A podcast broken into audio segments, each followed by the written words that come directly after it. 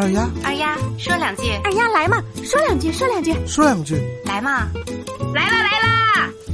分享有趣有料的新鲜事儿。大家好，我就是二丫。最近的天气是越来越凉了，火锅店的生意也是越来越好。俗话说，没有什么是一顿火锅解决不了的，如果有，那就两顿。现在如果搞一个最受欢迎的食物评选。那火锅肯定是名列榜首了。哦，火锅好吃不好吃，主要看底料。底料好了，那火锅的味道自然就好吃的不得了。可是最近发生了一件奇葩事儿，一女子呀吃火锅，边吃边薅自己的头发。哎呦我的妈！那到底是怎么回事呢？听二丫和你唠唠。最近呀，在四川内江。一女子呀，因为不满店家的优惠折扣，将头发扔进锅中。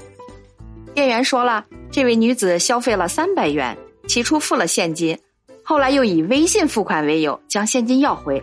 拿回现金后，女子表示呀，火锅内有头发，就未付款。店员没有办法，就让她先走了。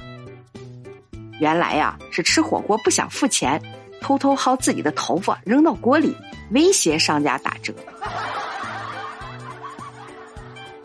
二丫也想说两句，这位小仙女啊，咱吃得起就吃，吃不起呀，咱就在家自己煮点粥喝吧。这种人真是不能惯着，干脆报警把他关几天，就变得乖巧了。真是太过分了，这是九年义务教育漏网的吧？竟然不知道有监控吗？她的男朋友也是，自己不买单，让女孩子买单。他得多绝望才会拔下自己一直珍视的头发呀！话又说回来，这一头秀发要吃多少顿霸王餐呢？这一招估计发量少的人干不了这活。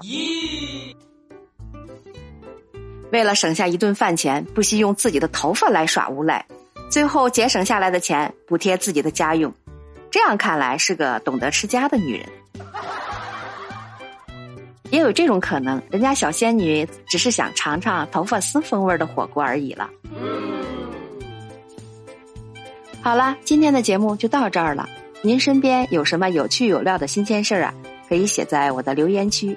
下一次呀，二丫就讲一讲你的故事。感谢您的收听，欢迎点赞、留言、转发、打赏。我就是那个贼爱唠嗑的二丫。我们下期见，拜拜。